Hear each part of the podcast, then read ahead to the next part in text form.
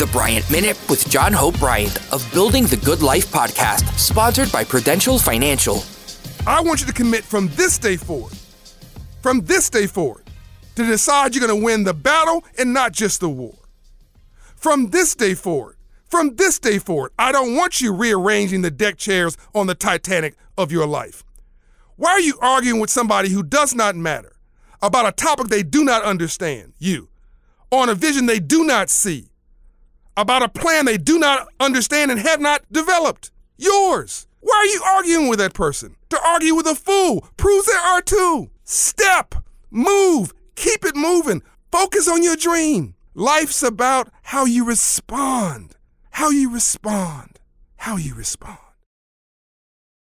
Respond by believing in yourself. Folks say that you won't make it. Folks say that the barriers are too high. Folks say discrimination will kill you, so why try? All that's wrong. I'm going to give you a formula today that over and around it, through it, no matter what is coming at you, you'll get to it. Here is your formula to succeed. Write this down. There are five pillars of success. This is from my book, Up From Nothing. Number one, as much education as you can shove down your throat. Once you have it, no one can take it from you. Number two, understanding the math, financial literacy, how wealth works.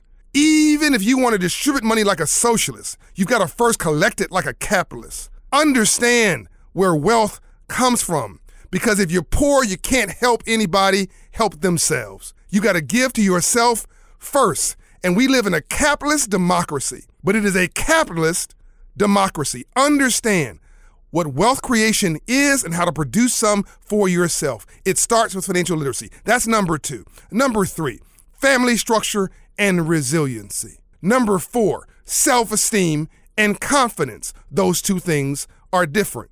You're confident because you're competent. You're good at what you do. You're good at work. You're good being a homemaker. You're good being a domestic engineer, a mother or a father at home. You're good raising children. You're good as an environmentalist. You're good as an engineer. You're good as an attorney. You're good as a trash collector. What did Dr. King say? If you're a trash collector, be the best trash collector the world's ever seen. Be excellent at it. So if you're competent, you'll have confidence, but that doesn't mean you have high self esteem. Think about it. Self esteem is how you esteem yourself. If I don't like me, I'm not going to like you. If I don't feel good about me, I'm not going to feel good about you. If I don't respect me, don't expect me to respect you. If I don't love me, I don't have a clue how to love you.